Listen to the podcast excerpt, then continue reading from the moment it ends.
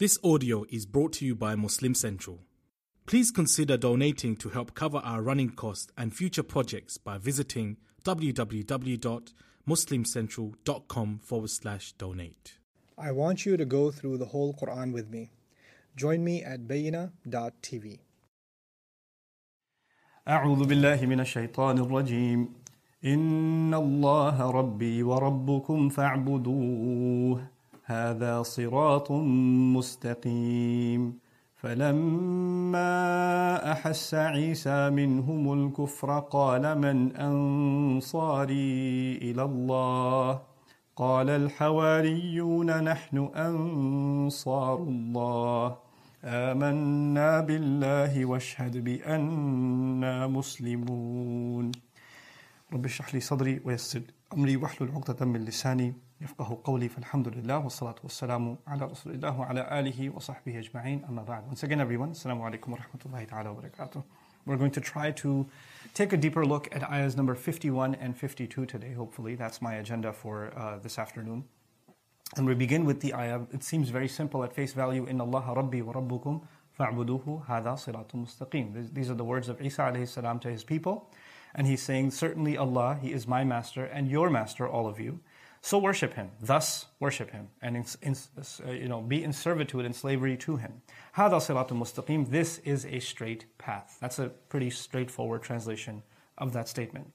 But there are some things here in the Arabic and also in the context of the ayah that are very profound that we should take note of.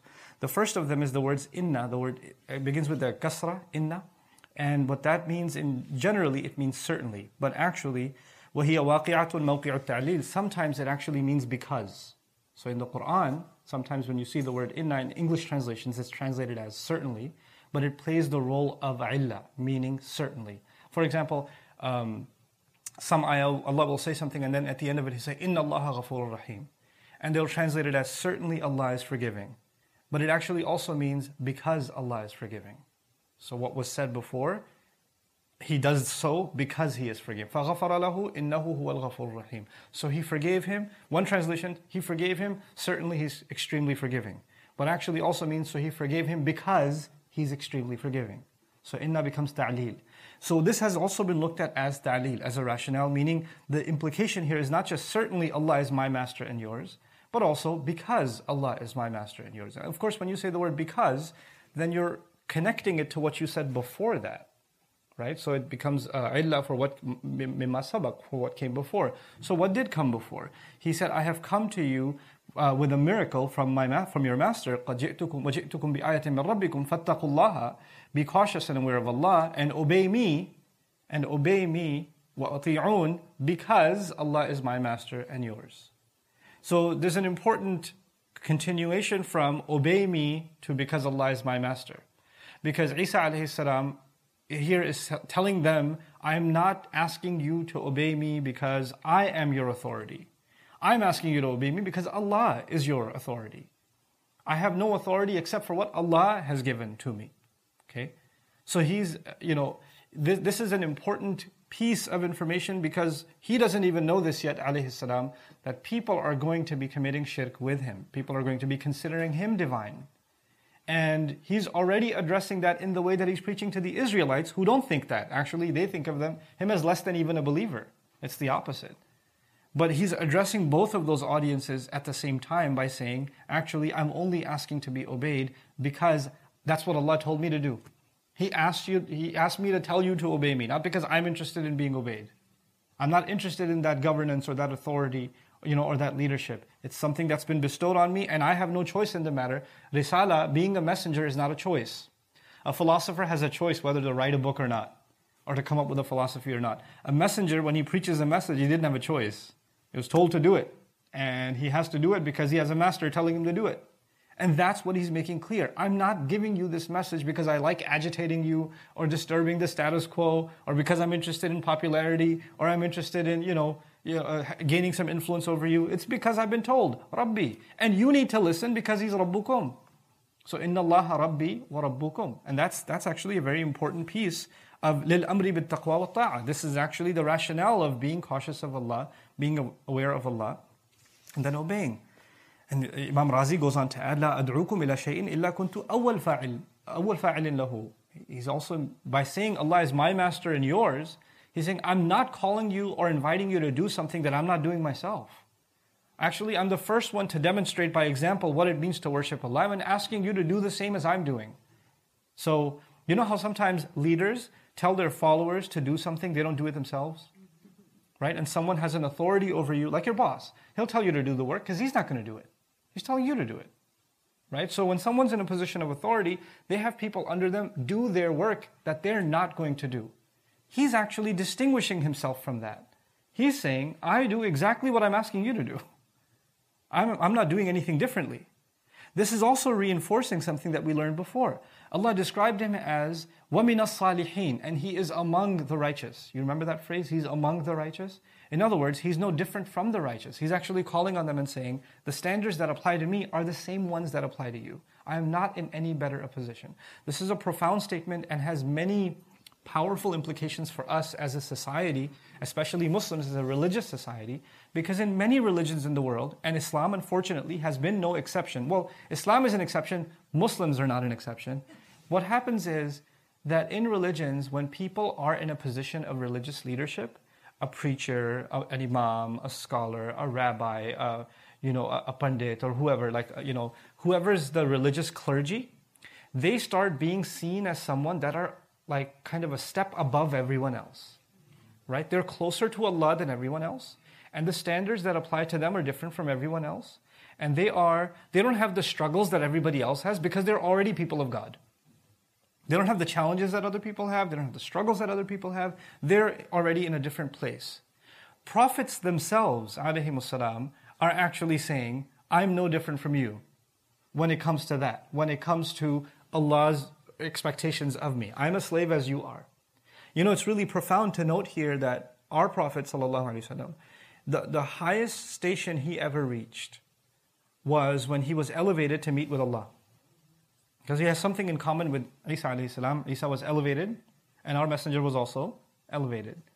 And of course, if you study that narration, which we'll get to one day when we study Surah Al-Isra, he had a conversation with Jesus. He had a, one of the conversations he had was in fact with Isa alayhi salam.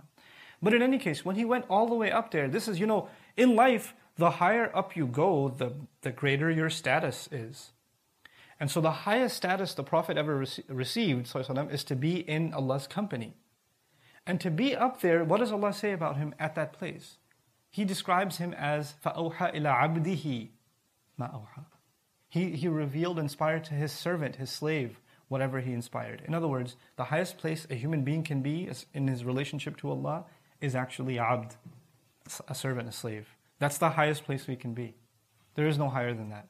And once you call someone abd, there's no higher abd and lower abd. They're all just ibad, they're just slaves. The ranking has disappeared. We've humbled ourselves before Allah. Inna Allaha Rabbi wa Rabbukum. This is actually echoed in the teachings of the Quran, not just on the tongue of Isa alayhi salam, but actually something that Allah inspired us to think about. He said, وَمَنْ أَحْسَنُ قَوْلًا مِمَّنْ دَعَا إِلَى اللَّهِ وَعَمِلَ صَالِحًا وَقَالَ إِنَّنِي مِنَ الْمُسْلِمِينَ. Who could be better than someone who invites others to Allah and acts, acts correctly, acts righteously themselves, while saying, I'm just among the Muslims. In other words, the one who's calling people, inviting people, the one who's got a mic attached to them is not any better. They're just among the Muslims. When somebody's giving you a sermon, it's not like the sermon doesn't apply to them. When someone's talking about struggles, it doesn't mean the struggles don't apply to them. They're, they're not above them. When somebody's, you know, criticizing a behavior, that doesn't mean that criticism doesn't apply to them. Look at the sunnah of our messenger, sallallahu alaihi wasallam, when he says, "Usikum wa nafsi bi taqwallah." I counsel you and myself to be cautious of Allah. Whoa. Our messenger telling us, he should tell us, be, ca- be cautious of Allah. He says, no, myself too. Myself also. Look at Yusuf alayhi salam. وَمَا أُبَرِّئُ نَفْسِي إِنَّ النَّفْسَ لَأَمَّارَةٌ بِالسُّوءِ. I don't declare, I don't absolve myself. I don't de- declare myself innocent. I'm not saying that I'm above it. The, you know, the, the nafs can command to evil. It can do so. So, and it does so over and over again. So when he says, Inna Allaha Rabbi wa Rabbukum, you know, certainly Allah is my master and yours, fa'buduhu, then enslave yourselves to him, we're actually learning something else, the connection between terms. And that's the other thing I wanted to highlight here, how the Quran teaches profound philosophical teachings with just key phrases. Previously we learned, be cautious of Allah and obey me. فَاتَّقُوا اللَّهَ وَأَطِيعُونَ. Two pieces, be cautious of Allah and obey me. What we're learning is actually obedience to a messenger is motivated by our caution of Allah. Like it's actually Allah that inspires our obedience to a messenger. And when those two things, two things are in place, then you're doing ibadah. So it's actually taqwa plus ita'ah equals ibadah. How do I get that equation? The previous ayah was, فَاتَّقُوا اللَّهَ وَأَطِيعُونَ.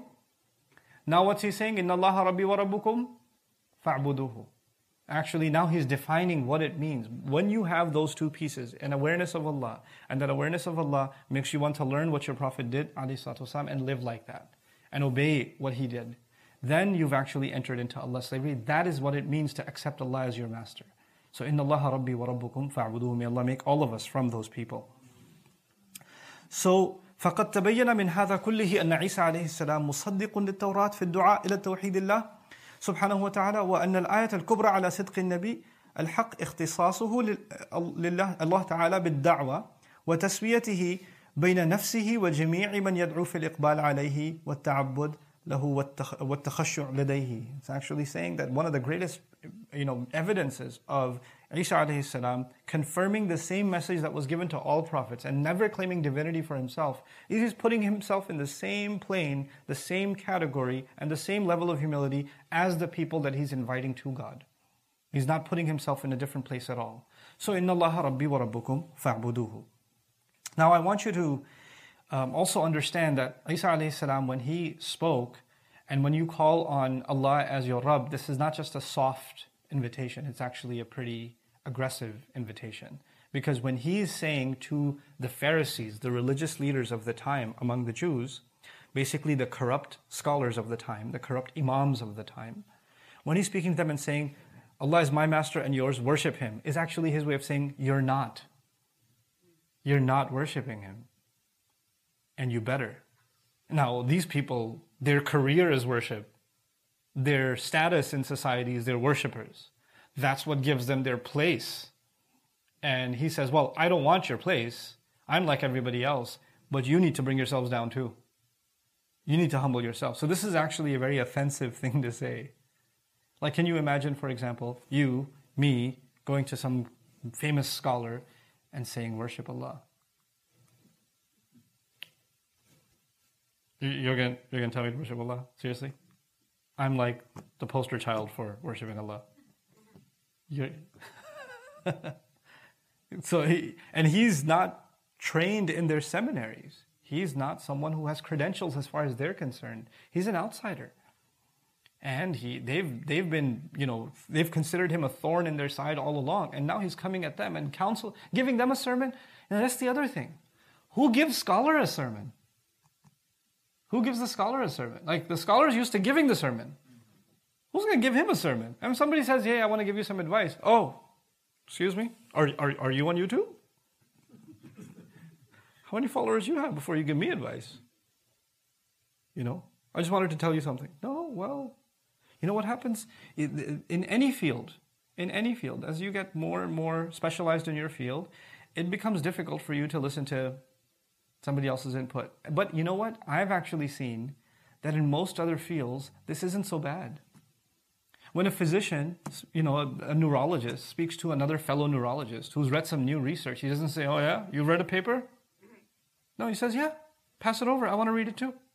There's a kind of intellectual humility. Let's grow together. But when it comes to religion, if one scholar or someone who you consider not as qualified as yourself, or younger, older, a school you don't like, whatever. Maybe you, you know, judge a book by the cover, you just look at someone, their appearance, you're like, oh, I know what your, your kind is like. And they're going to try to tell you something about an ayah or a hadith that you've already studied. Oh, you're, you're going to tell me? No, no, please, impress me. Who are you to tell me?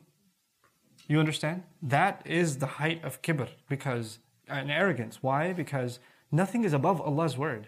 We don't have an authority on Allah's word because Allah is our master. These are words of the master. Anybody claiming supremacy over them, authority over them, you know, the final interpretation, وَمَا يَعْلَمُ تَأْوِيلَهُ إِلَّا اللَّهُ. We already read that. The final interpretation of that cannot be known by anyone except Allah. You have to approach the book and the word of Allah with humility. Which means, it doesn't matter how much you've learned, you're still an open book as far as coming to learn from someone else. And you know, a litmus test for myself, yourself, anybody, a litmus test is when somebody's trying to tell you something about something Allah said or something Islam says. Have you already started calculating a counter response in your head as you're listening, or are you actually listening? Like you're just patiently waiting for them to shut up so you can put them in their place? Or are you actually giving it an ear and saying, I'm going to think about this. I'm going to keep an open mind. No matter how crazy it sounds, or you want to reject it. And sometimes we want to reject things not because of the merit of the argument, but we want to reject things because it's coming from certain people. It's coming from a certain, you know, uh, we've already, we already sized somebody up before they've even opened their mouth. And that's a problem.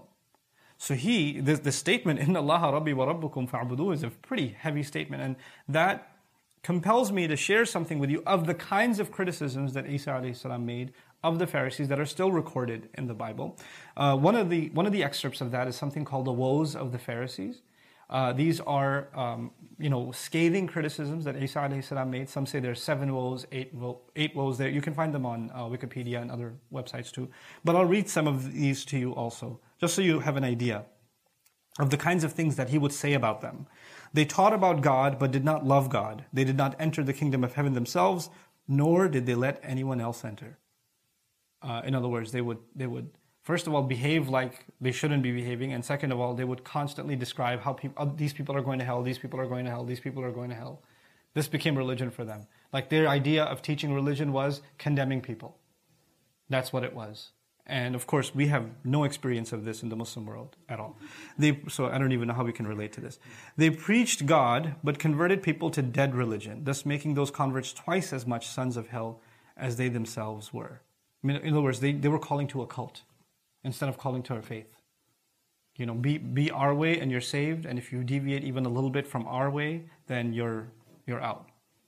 They taught that an oath sworn by the temple of, or altar was not binding, but that if it's sworn by the gold ornamentation of the temple or by a sacrificial gift at the altar, it was binding. Basically what it is, is people would come and make an oath to Allah at the altar. Altar meaning their equivalent of the Kaaba.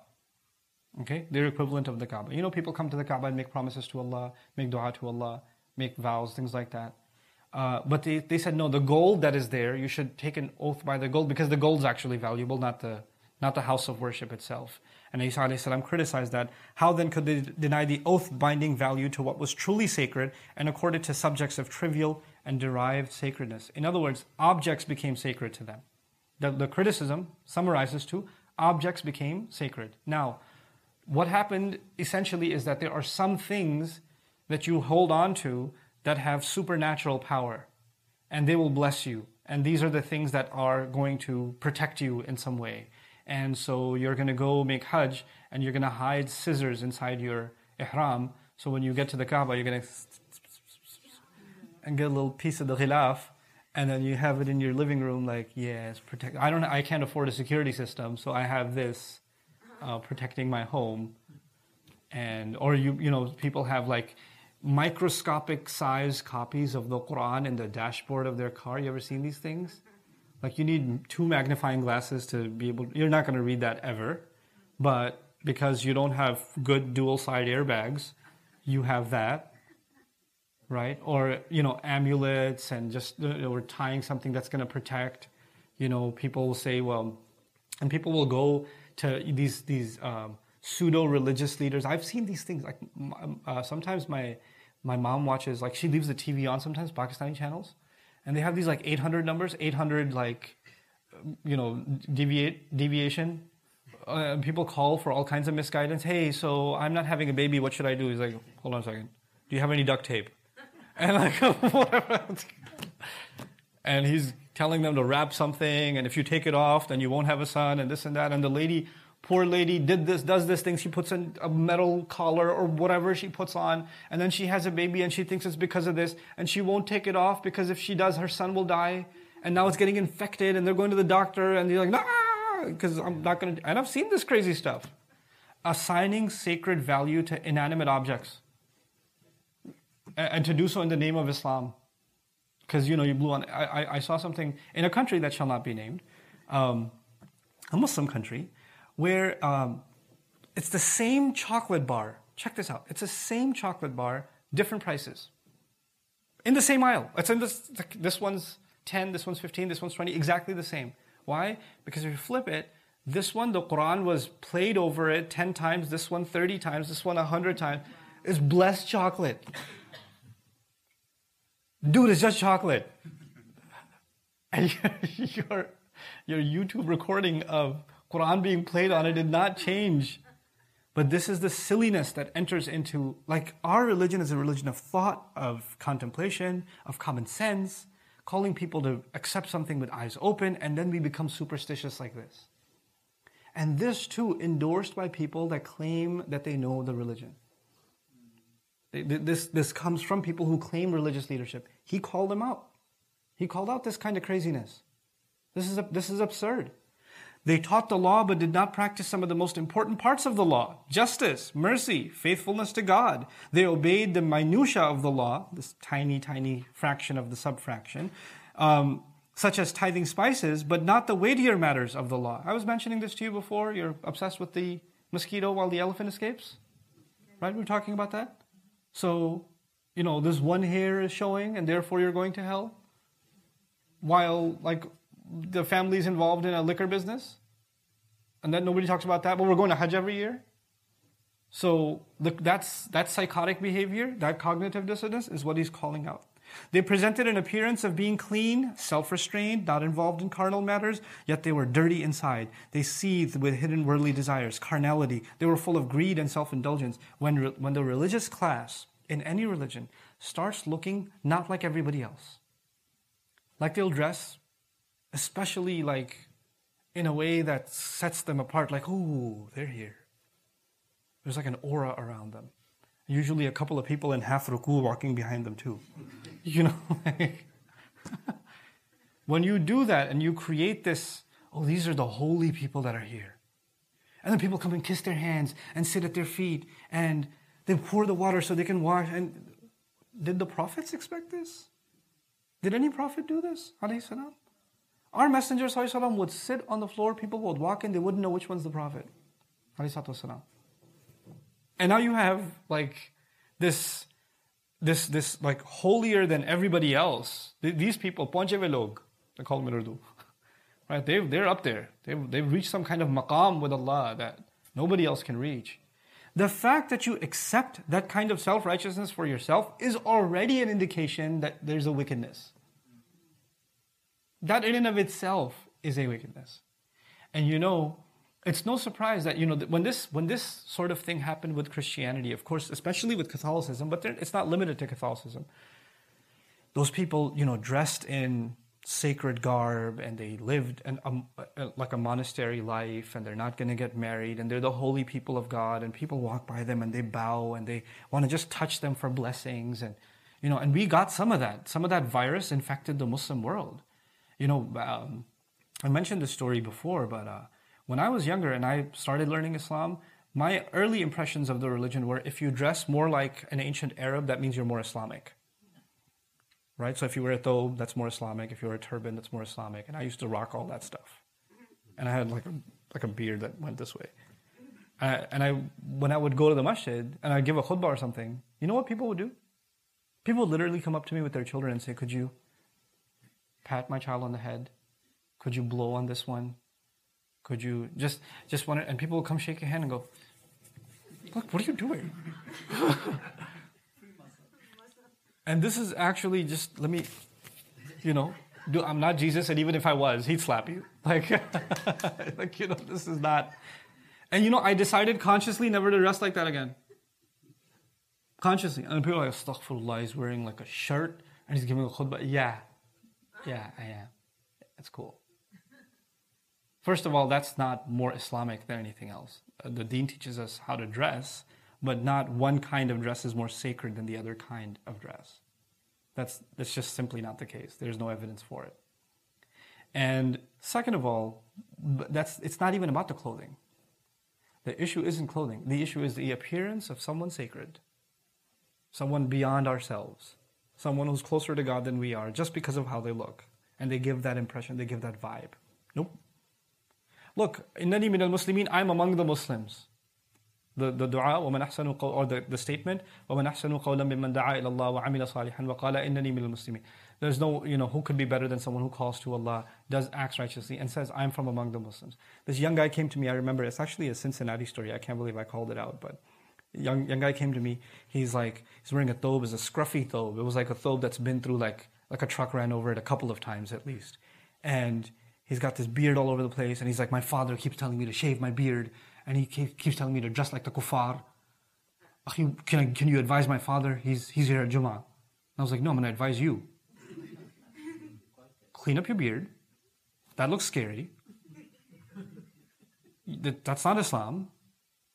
I don't know why you think that's Islam. And why is this? Why, why do you, does you looking like a banana salesman you think is somehow closer to deen? Go dress up nicely. What, what's wrong with it? Tell me what's wrong with it. It's against the sunnah. What sunnah? Prove it to me. Show me. What, what are you talking about? Uh, uh, uh. Go. Your your bigger obligation is to dress like this, or to actually give some common peace to your father. Is he stopping you from praying? Is he telling you to eat haram? What are you doing? Why are you doing this? You know, these this is not Islam. This is not what the deen demands of you. The deen dem- demands of you much bigger things. And you know. My, um, my dad has a like a strange sense of humor. I love it. Uh, you know, we in the Dream program we had all kinds of students, and in the first year of the Dream program we had students that were like, "This is a super Islamic program," and they came like a, you know, dressed very traditionally, and they come every day like that because they you know were learning sacred knowledge. So I'm going to wear sacred clothes, kind of thing. So uh, he just my dad just one time because he was at the front desk, he just comments on this one guy. He goes, "So you have no other clothes?" And guy came with a t-shirt and jeans the next day. In any case, not to make fun of any one kind of clothing or dress. If you like dressing in a thobe or shalwar kameez or whatever, that's cool. It's good for you, man. It's fine. That's not more religious than the other. And don't do it to appear closer to Allah or to appear more religious, because that has nothing to do with it. That has absolutely nothing to do with it. And be clear about that. I wear shalwar kameez because I like it. I think it's relaxing. And, you know, the other reason, if, if I ever go to Hajj, Umrah, or whatever, I absolutely wear Pakistani clothes. Absolutely. Because they get treated like garbage. That's, I, I definitely do it then. Because I, I want to be with everybody. And I, I purposely, I, I can speak Arabic, but I don't speak it when I go there. I make a fake accent and don't speak it. Because if you speak Arabic, then... something changed. And if you speak English, oh, inna lillahi wa inna ilayhi raji'un. So no, I don't want. I don't. I don't go there to get special treatment. Why do you? Why are you going there to get special treatment? You know, I want to get pushed around a little bit. I want to get ignored, dismissed. It's fine. You didn't go there to further your. You you went there to humble yourself before Allah, and it's the wisdom of Allah. Allah put the people there that make sure you stay humble. They really check your self-esteem and put it in place. Anyway, another criticism of Isa alayhi salam. They presented an appearance of being, oh I did that one, the, the appearance of being clean. They exhibited themselves as being righteous on account of being scrupulous keepers of the law, but were in fact not righteous. Their mask of righteousness hid a secret inner world of ungodly thoughts and feelings. They were full of wickedness. They were like whitewashed tombs, beautiful on the outside but full of dead men's bones. Ugh. That's self-explanatory and pretty scathing. They professed a high regard for the dead prophets of old and claimed that they would never have persecuted and murdered prophets, when in fact they were cut from the same cloth as the prosecutor, prosecutors and murderers. They too had murderous blood in their veins. This woe foreshadows the Pharisees' eventual condemnation of Jesus himself as well. So, these woes are important to understand, because when he says, Allah is my master and yours, worship him, he's actually in a, implicitly saying you're not, and here's how you're not worshiping him. This is the antithesis of worshiping him. And then he adds, هَذَا صِرَاطٌ مُسْتَقِيمٌ. This is a straight path. In other words, the path of deen is clear. The path of deen has no confusions. The word sirat actually means a road that's wide open. It's multiple lanes. If a highway has multiple lanes, that would be called a sirat. And if it's completely straight, like there's no wind, so you don't know if it's turning and there's traffic ahead, or, you know, is it dip, or is there, you know, the bridge is broken or whatever. No, you could see miles and miles ahead. You know exactly where this is heading. That's actually called a sirat. It comes from the word surat, which is a straight sword. You know how some swords are curved and some swords are straight? So the perfectly straight sword is called a sirat. And it's interesting that the word sirat actually has no plurals. Sabil has subul, tariq has tara'iq, turuq, you know. But, uh, you know, the, the, the word sirat doesn't have a plural. It's only one. There can only be one clean, straight path. This is it. Meaning what he's calling them to. The book is not asking you of multiple pathways. There's only one way of thinking, one way of living, one set of instructions, and they're very simple. And then he describes that sirat with the word mustaqim as, a, as occurs in the Fatiha. And what is mustaqim? Mustaqim actually comes from qiyam originally. Qiyam means to stand. Stand upright. Mustaqim, something that's standing upright. Now something that's straight is already, the word straight is already part of the meaning of the word, of the word sirat. So you know how we translate this as a straight path? If the word sirat was there, you could already translate it as a straight path without even mustaqim. Without mustaqim even being there. Because the straightness of it is already included in what word? Sirat. So clearly the phrase straight path is missing something. It's missing something that's been stated in the Quran and in this phrase. The word mustaqim coming from istiqama, Allah describes it as wazinu bil qistasil mustaqim. When you, when you weigh, back in the day when the grocer had uh, a scale to weigh groceries, they put, you know, the weight on one side, they put the rice or whatever on the other side. And the, the balance in the middle, the stick in the middle has to be perfectly what? If you, if you bend it, then it's going to be a problem. It's not going to be fair weight. So Allah says when you weigh, weigh with a straight scale. Because sometimes they used to hold the scale in their hand and then weigh. Right? And then a little bit like this. Yeah, yeah, that's enough. Here, take, take, take. You know? So this is, this is what Al-Qisas al-Mustaqim. I'm highlighting that because the idea of istiqama is something that is actually straight upwards. It's straight upwards. In other words, people that elevate, that people that progress on this path, they're actually elevating themselves. They're elevating themselves. They're rising above. And they're, the more they're rising above, they're leaving worldly desires and worldly greed, lowly greed behind. They're elevating themselves above from it.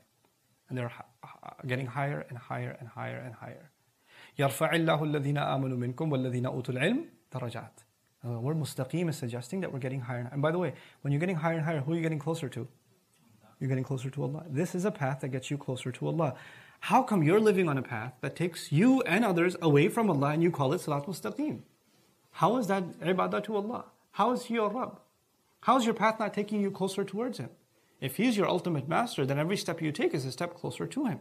It's interesting that that visual of the path going upwards is is relevant also because when you're heading upwards, it doesn't mean that gravity stops working.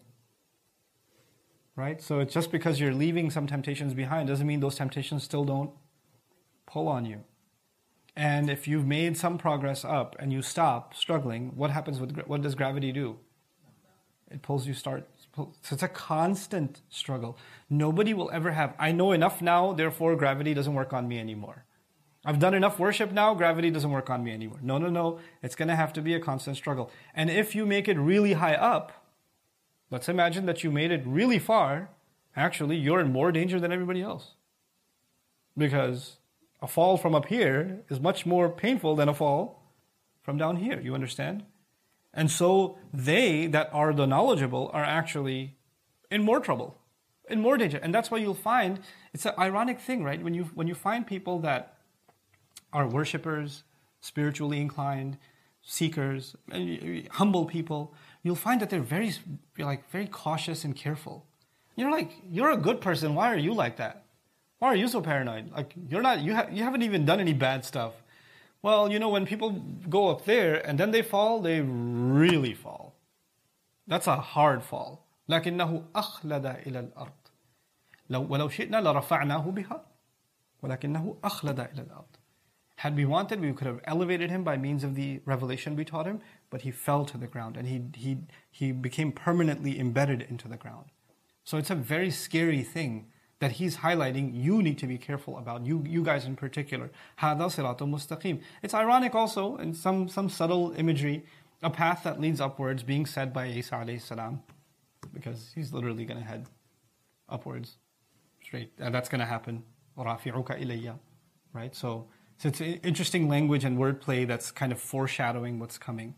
فَلَمَّا أَحَسَّ عِيسَى مِنْهُمُ الْكُفْرِ very strange phrasing in Quran coming from Isa, uh, Abu Isa alayhi salam. I wanted to, I, I will eventually, maybe probably tomorrow, give you a chronology of events for what happened in the life of Jesus. Like as trying to connect what we have of the Islamic sources and what we have of the Christian, Jewish sources, and trying to create a narrative of what exactly happened. What are the main highlights of what happened in his life? Okay, we'll try to do that tomorrow, inshallah. But um, for now, I want to tell you that you have to appreciate Isa alayhi salam as a very different messenger with a very different mis mission as opposed to all the other messengers of the Israelites. Like, he's different. Why is he different? One, he's the last of them. That all obviously sets him apart. Two, he's actually being rejected as a messenger.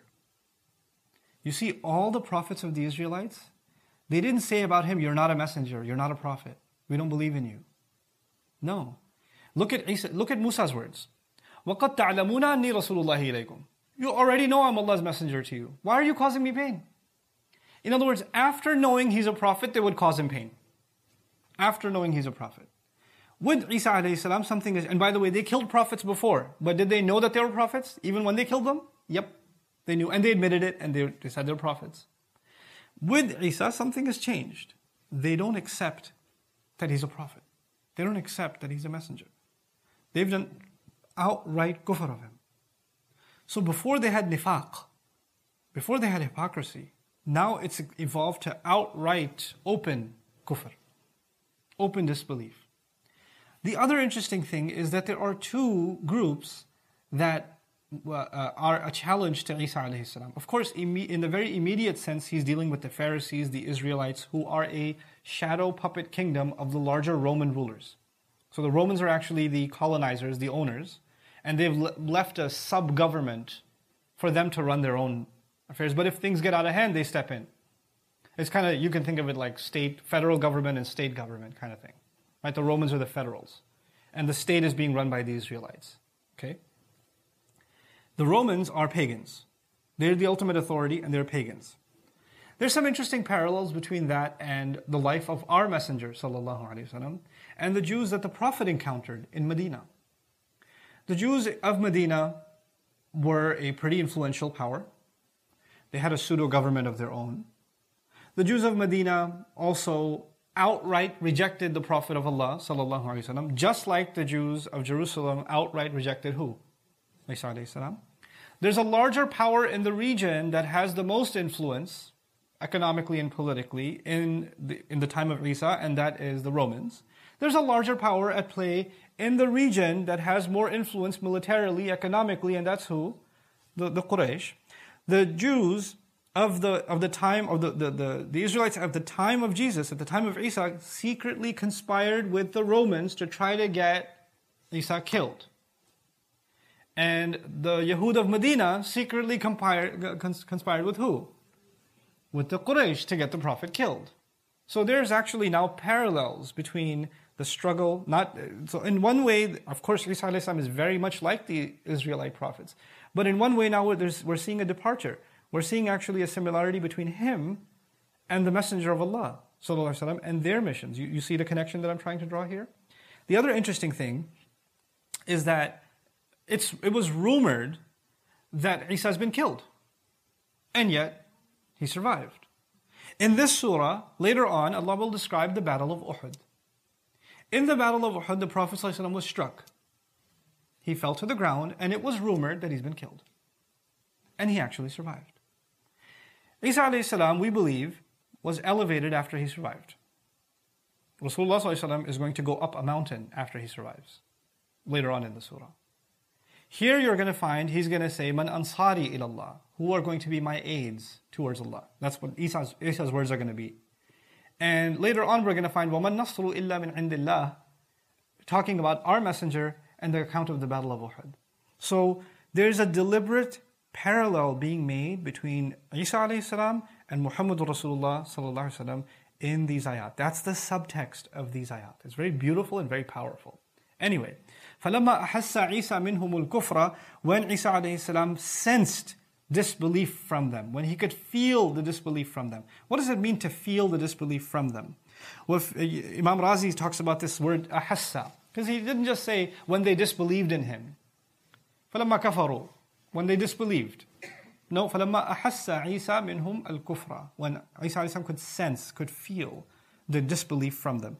الْمَسْأَلَةُ الْأُولَى الْإِحْسَاسُ عِبَارَةٌ عَنْ وِجْدَانِ الشَّيْءِ بِالْحَاسَّةِ وَهَوْهُنَا وَجْهَانِ وَجْهَانِ. Ihsas means something you physically feel. Like something, like if somebody touched me, that's ihsas. Or you felt the heat, that's ihsas. So it's a physical feeling. And that's the word Allah Azza wa Jal used. Not sha'ara bil kufr, but ahassa bil kufr. Like he sensed the disbelief? No, he actually felt the disbelief. So what could this imply? أن يجري اللفظ على ظاهره وأنهم تكلموا بالكفر فأحس ذلك, that they actually spoke disbelief and it hurt him and it caused him pain. Kind of like what Musa alayhi salam is described as. You know, لا تكونوا كالذين آذوا موسى. Don't be like those who caused Musa pain. And the ones who caused Musa pain did not cause him so physically, they caused him so by words. فَبَرَّأَهُ اللَّهُ مِمَّا قَالُوا. And Allah absolved him, freed him from everything that they said, just like He did with Isa. وَكَانَ عِنْدَ اللَّهِ وَجِيهًا. And he was, you know, noble and one to be able to face Allah and noble before Allah. Same word used to describe Isa alayhi salam, وَجِيهًا فِي الدُّنْيَا وَالْآخِرَةِ. The only two times it's it's occurring in the Quran is for Musa and for Isa. Right? أن نحمله على التأويل, and then والثاني أن نحمله على التأويل وهو أن المراد أنه عرف منهم إصرارهم على الكفر. He actually could sense now that there's no changing them. He could sense, he's sensing the disbelief means, it implies that he knows and Allah gave him the feeling that they are beyond repair. They're done with. Now there's no room for giving da'wah to them, to, to invite them. Now the only thing that can be done is actually to oppose them, to stand tall against them. وعزمهم على على قتله وعزمهم على قتله, and now they're committed to kill him, and he could sense that. ولما كان كان ذلك العلم علما لا شبهة فيه مثل العلم الحاصل من الحواس لا جرم عبر عن ذلك العلم بالإحساس. When he could tell that is the case, he was so certain about that reality that they're ready to kill him, as much as you would be as the physical feeling of touch or heat or water touching your skin. He could feel that as real as some physical feeling. That's when this expression was used. In other words, now they're ready, thirsty for his blood. They're out, they're out to get him. It's as if there's a parallel to when the Prophet ﷺ could tell that they're out to kill him and they're out in the cave. You know, there's a, even a parallel to the cave story and Isa alayhi salam. He's in hiding and they're coming out to get him, and Rasul ﷺ is in hiding in the cave and they're out to get him. And he could, he could feel the kufr in them. They don't want to hear anything from him anymore. What has the Prophet done? Sallallahu alayhi wasallam. What money has he stolen? Ma'adallah. What government did he try to, to usurp? All he's done is speak words of Allah, and they're ready to kill him. And these people, these, these Arabs are so proud of their poetry and their eloquence. If they think these are just words, they could just kill, just kill him with words. Why are his words so offensive that you're ready to kill him with your swords? Why aren't your words powerful enough? Why do you have to silence him that way? If these rabbis are so true, and Isa alayhi salam so false, then why don't they just crush him with their knowledge? Why conspire in this way? That con that conspiracy to kill him and to try to execute him itself is proof that he was right. Because if he's false, falsehood, you can false statements you can disprove by true statements. You can just disprove them and move on. The fact that you can't, there's no ja al-haq wa zahaq al-batil. That actually is an indication that he was on the on the haq, that he was right. So qala man ansari ilallah. Now we get to this this phrase qala. So when he could felt feel the intensity of disbelief, he said, "Who is going to be my aid towards Allah?" Here, I'd like to introduce you to a sort of a, a complication in Islamic studies. Um, probably we'll talk about it at length tomorrow. I'll at least introduce the complication today because we're pretty much out of time. Um, and that is as follows. Isa alayhi salam's story in this way occurs a couple of times. It occurs here, and then it occurs again in, with this intensity in Surah As-Saff. In Surah As-Saff, okay? The, so the sixty-first surah. Now, what happens in both of these cases is the, the proximity of this story is around a battle in which the Prophet is engaged, our Prophet is engaged, sallallahu alayhi wa sallam. So there, it's actually إِنَّ اللَّهَ يُحِبُّ الَّذِينَ يُقَاتِلُونَ فِي سَبِيلِهِ صَفًّا كَأَنَّهُمْ بُنْيَانٌ مَرْصُوصٌ. Allah loves those who fight in His path in straight rows, disciplined, as though they're, they're a cemented wall. That's the parallel there. Here, قَدْ كَانَ لَكُمْ آيَةٌ فِي فِئَتَيْنِ الْتَقَتَا فِئَةٌ تُقَاتِلُ فِي سَبِيلِ اللَّهِ, fighting in the path of Allah.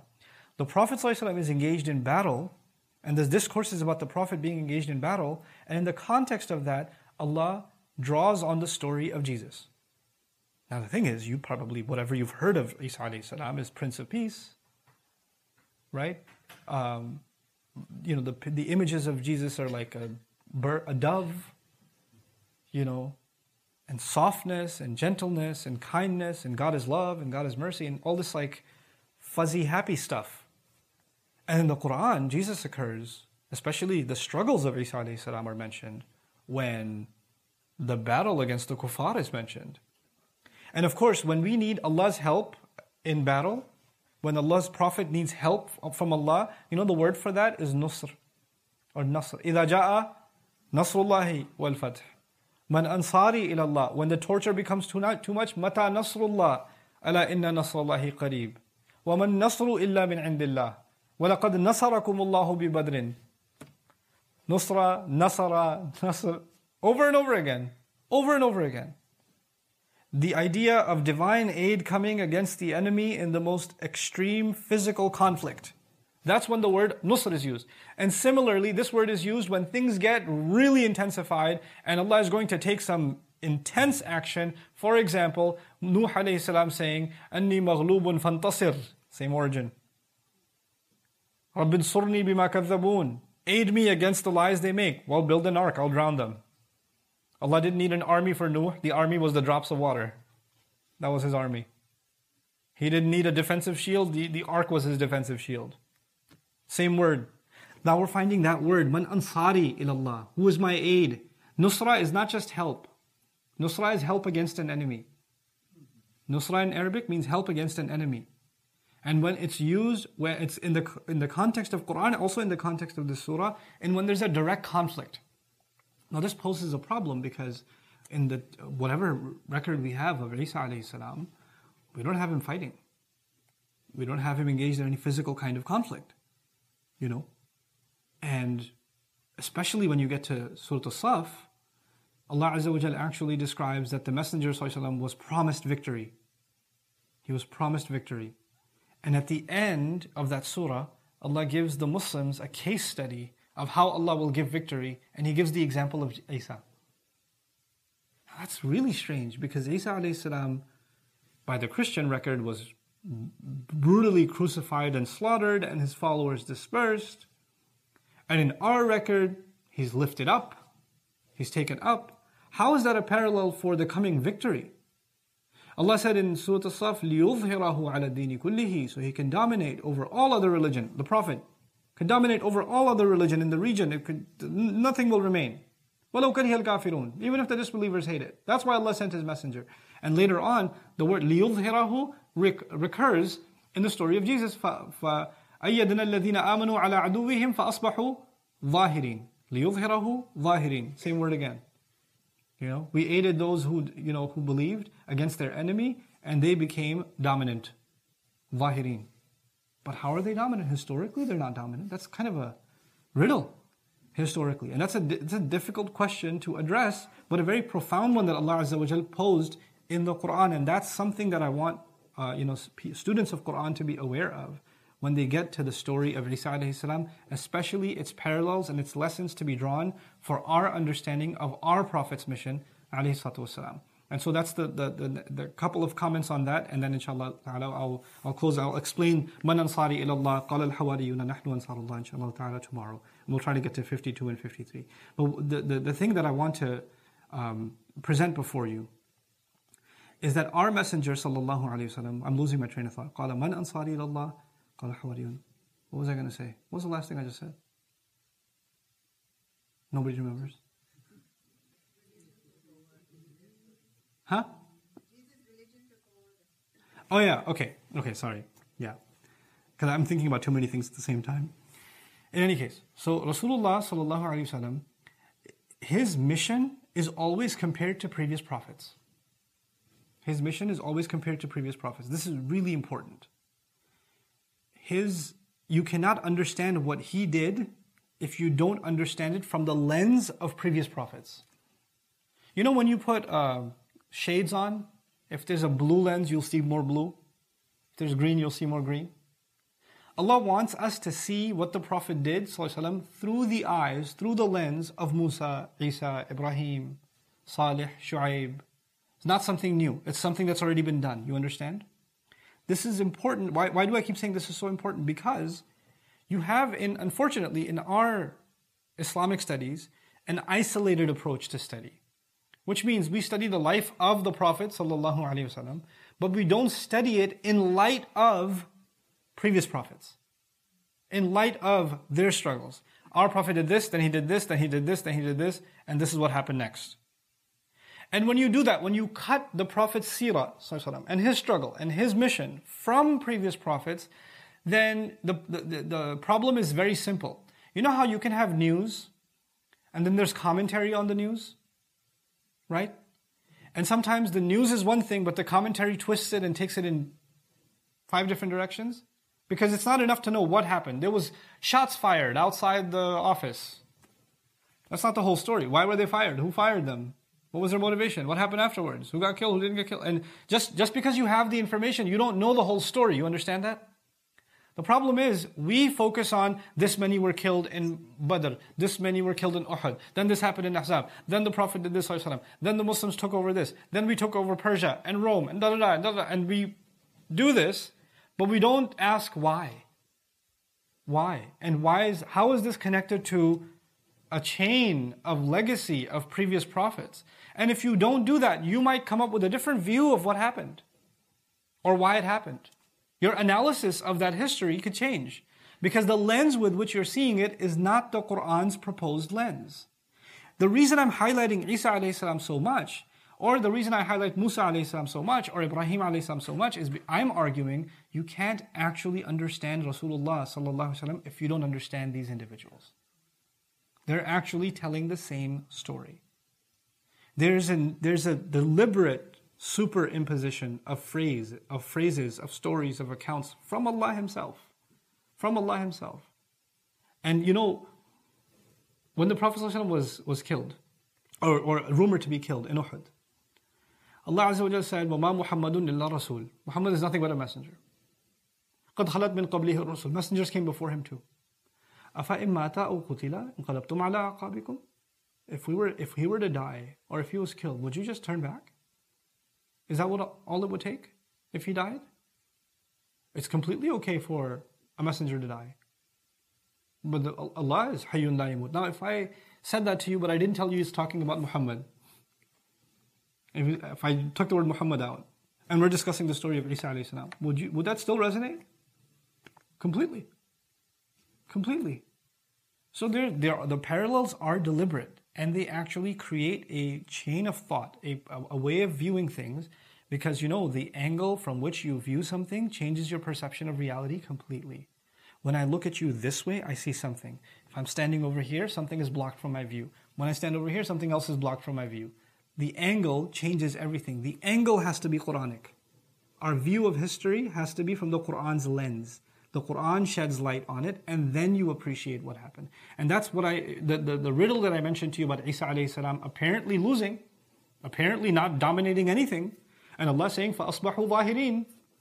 Allah aided him, and they, made, they became dominant, and Allah is giving their example when He's teaching us lessons.